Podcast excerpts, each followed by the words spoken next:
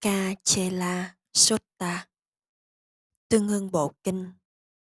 47 14 Một ngày nọ, Đức Thế Tôn đang ngủ tại làng. Uchachela của Wazi bên bờ sông Hằng giữa Gasagaha và Vesali. Bấy giờ, hai vị trưởng đệ tử Sariputta và Maha Moggallana vừa viên tịch không bao lâu. Đức Bổn Sư ngồi ngoài trời và đại chúng tỳ khưu tề tụ chung quanh. Trầm tĩnh, nhìn các đệ tử đang yên lặng lắng nghe. Ngài dạy. Này các tỳ khưu, như Lai nhìn đại chúng này thì thật có thấy lòng trống vắng vì Sariputta và Moggallana đã ra đi. Nhưng một đại chúng thì không trống vắng trong lòng Như Lai. Và Như Lai cũng không bận tâm lo nghĩ Sariputta và Moggallana đang ở nơi nào.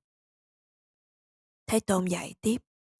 Các bậc chánh đẳng chánh giác chư Phật, chư Thế Tôn quá khứ, đều đã có hai trưởng đệ tử ưu tú, lõi lạc, như có như Như Lai có Sariputta và Moggallana.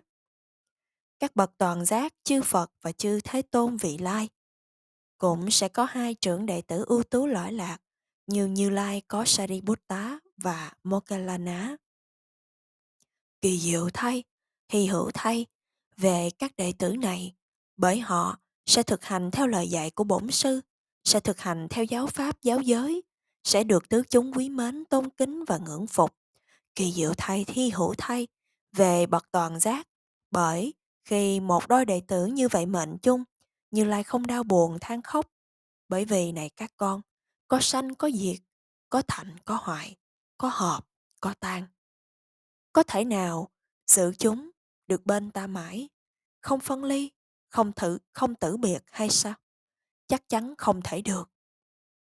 Do vậy, này các tỳ khưu, hãy làm hòn đảo của chính mình. Hãy nương tựa nơi chính mình. Đừng tầm cầu chỗ nương tựa bên ngoài.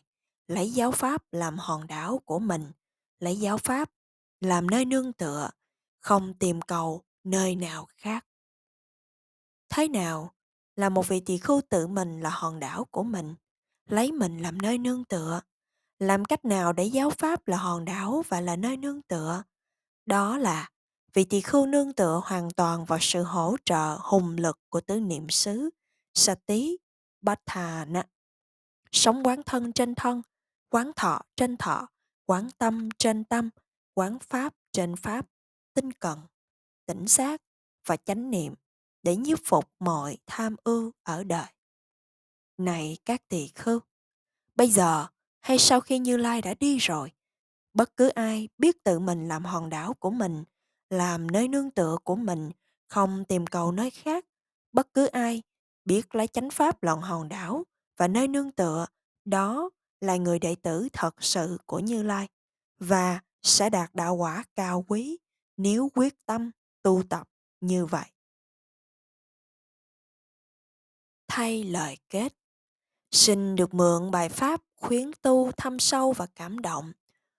Ucha Chela Sutta trên đây của Đức Thế Tôn để thay lời kết cho câu chuyện cuộc đời của Ubatissa, người thanh niên đã trở thành vị trưởng đệ tử của Đức Tôn Sư Sariputta, vị tướng quân của giáo pháp kính yêu. Ngài Sariputta nhập diệt vào ngày trăng tròn tháng Kattika tháng 10, 11 dương lịch. Nửa tháng sau, vào ngày mùng 1, Ngài Maha Moggallana nhập diệt ở tảng đá đen Kala Sila trên sườn núi Isili, Isili. Và nửa năm sau đó, Đức Phật nhập diệt Niết Bàn vào ngày trăng tròn tháng quê Sakha. Có thể nào cuộc kết tập, có thể nào cuộc kết hợp của ba chúng sanh vĩ đại ấy, một duyên lành lớn lao như thế, trổ quả ăn phước vô lượng cho chư thiên và nhân loại như thế, chỉ là một vui rủi ngẫu nhiên. Chắc chắn không phải như vậy. Các chuyện tiền thân Chatika, Chataka từng kể về những mối liên hệ mật thiết giữa ba vị trong quá khứ và trưởng lão Nagasena trong quyển Mì Tiền Vấn Đáp cũng đã nói rằng Trong hàng trăm ngàn kiếp sống đã qua, Ngài Sariputta từng là cha, ông, chú bác, anh em, con, cháu hay bằng hữu của Đức Bồ Tát.